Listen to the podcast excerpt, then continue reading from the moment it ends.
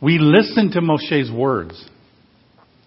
We even read a 30, 43 verse song, also described as a poem sometimes, that details Israel's unfaithfulness and the consequences that they're going to be actually facing because of their unfaithfulness to God, and they will suffer greatly.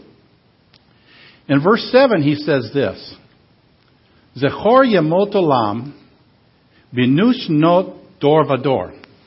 Remember the days of old. Consider the years of many generations. So we see a couple of thoughts here. Listen and remember. That would tell me that's what we're supposed to listen for. We're supposed to listen for a reminder.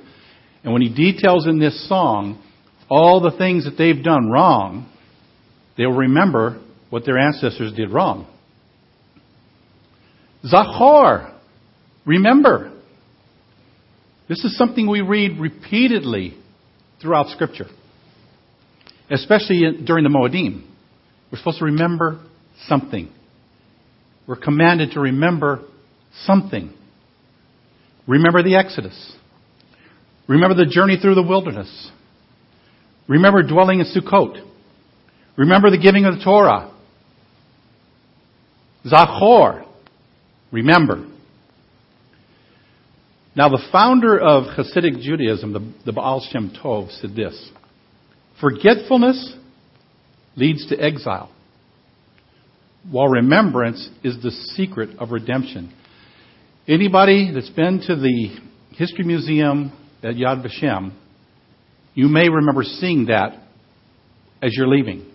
It's actually on the wall as you leave. And they say it's to guard your exit as you're leaving. Elie Wiesel once wrote, Remembering is a noble and necessary act. The call of memory, the call to memory, reaches us from the very dawn of history. He goes on to say, No commandment figures so frequently and so insistently in the Bible. It is incumbent upon us to remember the good we have received and the evil we have suffered. Remembering is not just remembering the good stuff. Because if you don't remember the bad things, all the evil things, you don't remember the faults, you are going to repeat them. We learn from our mistakes, unfortunately. It's a hard pill to swallow sometimes when you realize what you've done and you realize that it was a teaching time. I'm learning from this. What am I learning? Don't do that again. Or do it differently. Uh, Messianic Rebbitzin Monique Brumbach says this about remembering. Not because it's a novel exercise. Remembering the past is not just an interesting hobby. Let's not treat 6,000 years of history as a cute piece of cultural trivia. Let us remember together because remembering is vital to our survival as a people, our allegiance to the God of our ancestors, and our continued faith in the return of the Messiah. I like that. Remembering it's just not a passing fad. We don't remember just to say, oh, well, we remember, this. We remember. No, it's to remind us of something. That's what remembering is. So, all that being said, we talked about listening, talked about remembering. It would make sense that this parasha is about listening and hearing, and that might be the general theme of this parsha. And that would be good. We could focus on that. Well, what I'd like to suggest, and I've heard and read others that actually have said it like this that act of listening, that act of remembering is really a distraction. They say it's a distraction to another thought in this Torah portion. Not the first word, but the very last sentence. The essence is not listening, but seeing. For those that are keeping track, the title of this message is Seeing is Believing. We've heard that before. If I, I have to see it to believe it. In chapter 32, verse 52, we read, For you will see the land from afar, but you will not enter there into the land that I am giving to Bnei Israel. Okay, we know that Moshe was prohibited from going into the promised land. We know after this reading that Moshe, arguably, arguably one of the greatest leaders, if not the greatest, of the Israelites, is not going to get to lead the people into the promised land. Some even have suggested that this last verse was kind of the final blow to him, the ultimate punishment. That he led the people all the way to the borders, but he was not going to be able to enter with them. Okay, but to see the land, actually be able to see where he can't go, to view that land that has been promised for years, for generations, but I can't go in there? Some say that that seems like it's a little even over the top for God. Why would He put that in front of him? Why would He let him see the land? He, does, he, you know, God's not really known for unusual punishment. Everything He does is just. So He's not a cruel God, and He wouldn't inflict unusual punishment on somebody just to be mean, especially to Moshe. He's been with him all these years. Why is he going to do this to him at this time? Here's what the rabbis say God is an enforcer. Midah keneged midah, measure for measure. So they say it's not an act of midat hadin, God's attribute of justice, by punishing or, or being, being the judge of all, all mankind. They say maybe it, what God was being allowed to see the land for was a concession because of God's midat harachamim, attribute of mercy, his more compassionate side. Rashi says that the reason God showed Moshe the promised land at this time of the story was that if Moshe did not have the opportunity to see it specifically then, he never would have had the opportunity to see it again which we know the reasoning because he just he went to the top of the mountain, he saw, and he died on the mountain. So that's absolutely right. He will not ever see it if he doesn't see it now. So God says, according to Rashi, you shall not enter it, you shall not come there. For I know that it's precious to you. This is why I say to you, go up and see. It's a little, little bit of leeway that you got to give there. Rashi says this is what God's saying, but he's interpreting this whole action. So maybe it is an example of God's sense of compassion and showing favor to Moshe one last time. Moshe worked for years. As a matter of fact, he spent the majority of his life living for and serving God. We read that throughout Scripture.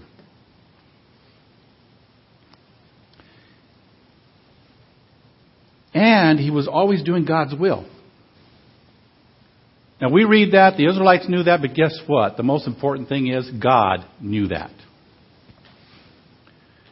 Even though, according to God, as we read, Moshe made one fatal mistake that keeps him out of the promised land, God had compassion for Moshe.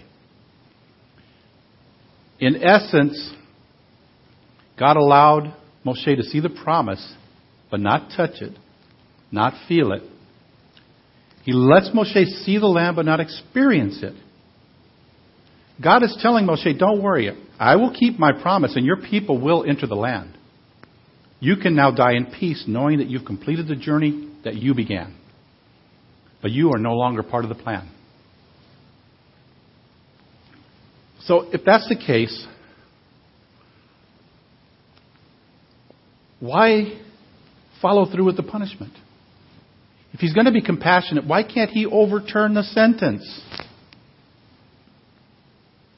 That part, we can't answer. Why did God not overturn the sentence he imposed on Moshe? Only God can answer that. If he's going to be compassionate enough to let him see the land, why not say, you know, okay, you, you slipped, you made a mistake, come on in. He didn't do that. According to Rashi, a deeper understanding of the attribute of mercy, midat harachamim, might suggest a different understanding of the verse. God allowed Moshe to see the promised land because God suspected Moshe had grown even more distrusting in his old age. Maybe. We don't know that for certain, but that's what Rashi says. Think of what, what we read this morning, and we, we've been reading and studying this week in Ha'azinu. If Moshe could not go and make it into the promised land because of his lack of faith and his distrust during the whole rock and water incident at Merivah, then maybe he had lost faith at this point. He knows he's not going any further than where he is now. This, this journey up the mountain is his last act that he's going to be able to do before the Israelites enter the land. And so, if he had lost faith, God certainly would have known. The next stage is the promised land. God knows that Moshe could not possibly have been satisfied just to hear about it. Moshe, like many of us, needs to see it to believe it. And so in his, his never ending grace, God showed Moshe the promised land. So it wasn't necessarily a punishment by letting him see something he wasn't going to experience. It was more of a consolation. God already made up in his mind that he was not going to relent. He was not going to overturn the sentence. He was not going to allow Moshe to enter the promised land. That was certain. But I can let him see it. I can let him see it so that he knows that he hasn't wasted his time leading my people to this point. It exists. Seeing is believing. This was God understanding and meeting Moshe where he was at the very time when he was coming to the end of his life. He was probably weary. He was most likely tired by this point. And he might have been a bit skeptical. I tell you what, I would be very tired after leading a stubborn, obstinate people that don't want to listen to the words God has spoken. I'd be tired. I would have been tired a long time before this. Moshe put up with a lot, but he kept on going because he was serving God. God was going to wipe everybody out and let Moshe be the one to create a new people. And Moshe said, No, these are your people. What are the surrounding nations going to say when they see you destroy your people? They're going to see you, say you're not a just God. Moshe said a lot of that already knowing that he blew it. He's not going to the promised land, but he was still out there leading the people. I probably would have been tired after the first year. I don't know how he made it so long. So, you could say that even though God did not overturn the sentence, he lessened the severity of the decree. So he softened the blow a little bit. He let him have a visitation. And this makes perfect sense that this is the Torah portion we read today. Three days after the final prayers of Yom Kippur. We spent the last two weeks praying and praying and praying, calling on God, crying out to God. We had the apples and honey, the shofar blast, and casting bread on the waters on Rosh Hashanah. We had the fasting on Yom Kippur. All of the days of the Yamim Noraim, the days of awe. we've gone through. And after all that, we've had enough of hearing. We need to see. To some degree, we need to feel it. We need to know that what we've just gone through was worth it. So the high holy days were our mountain. We were climbing the mountain, getting close to God. And we've made that climb. We've made it to the top. And now we're waiting. We are waiting for the next step in our journey Sukkot. On Sukkot, we shake the lulav. We smell the etrog. We build, rejoice, and spend time together under the sukkah. As a matter of fact, we're commanded in Deuteronomy chapter 16, verse 14. V'samta behagecha. You shall rejoice in your feast. Not a time of sadness and sorrow anymore. We're supposed to be happy on Sukkot. We came through the somberness and the heaviness of the high holy days. And as Steve McConnell puts it, this is a time of our rejoicing. Hallelujah, Sukkot has come. So I think it's just, it's fitting that Sukkot is the next Moed, next holiday, following the days of awe. Because now we continue to experience God and rejoice as a part of that process.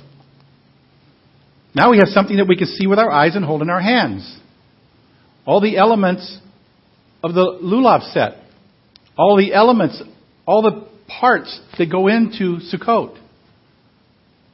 We're now touching, we're feeling it, we're seeing it. We're seeing that it's not just about this sadness that we've been going through and we've been just praying and praying, but now we've gotten to the reward. We're at the top of the mountain. We're waiting to move forward now. And that's going to happen tomorrow.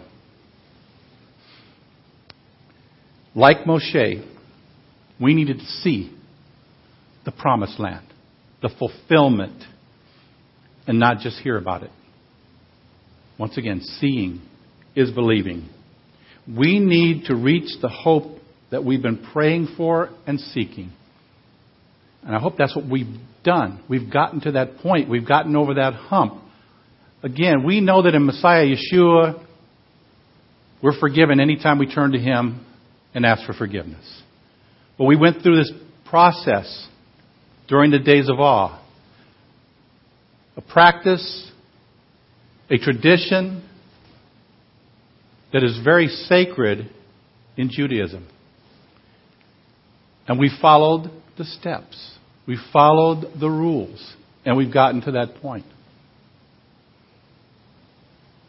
I don't want to show of hands, but how many made it 24 hours after the final prayers of Yom Kippur without transgressing? How many made it 48 hours after, transgress, after the final prayers without transgressing? We are human beings. We're not perfect. We strive toward perfection, but we're never going to be perfect. We're only perfect in death because we can no longer transgress God's laws. We can no longer upset anybody else by our words and our actions. My prayer for this Sukkot that it becomes that vision for and in all of us. That we know that we've reached that point during the Moedim, that now we're turning and we're rejoicing. It's the season, it's the time of our rejoicing. Hallelujah, Sukkot has come. Abba, we thank you and we bless you that you have led us so thus far in our journey. And we pray with your help that we will make it to that next stage. We pray that you would help us to make it to where you want us to be. Each and every one of us, Lord, has a purpose. You've already decided what that purpose was a long time ago. Reveal to us our purpose. Reveal to us what we're supposed to be doing to bring pleasure to you. Reveal to us what our purpose is and who we're supposed to reach out to as we continue to do your will, that we continue to reach out to the lost, that we continue to take care of each person one at a time. Lord, we know you are merciful. We know you're compassionate. And we pray that you would show mercy and you would show compassion as we go forward and continue the work that you've bestowed upon us. That you continue to work through us and in us, around us. Remind us, Lord, what we're supposed to be doing for your kingdom. And not so much what we want to get done here, but what you want done for eternity. We bless you because you are the only one that can give us the answers. You are the only one who can direct us in holiness.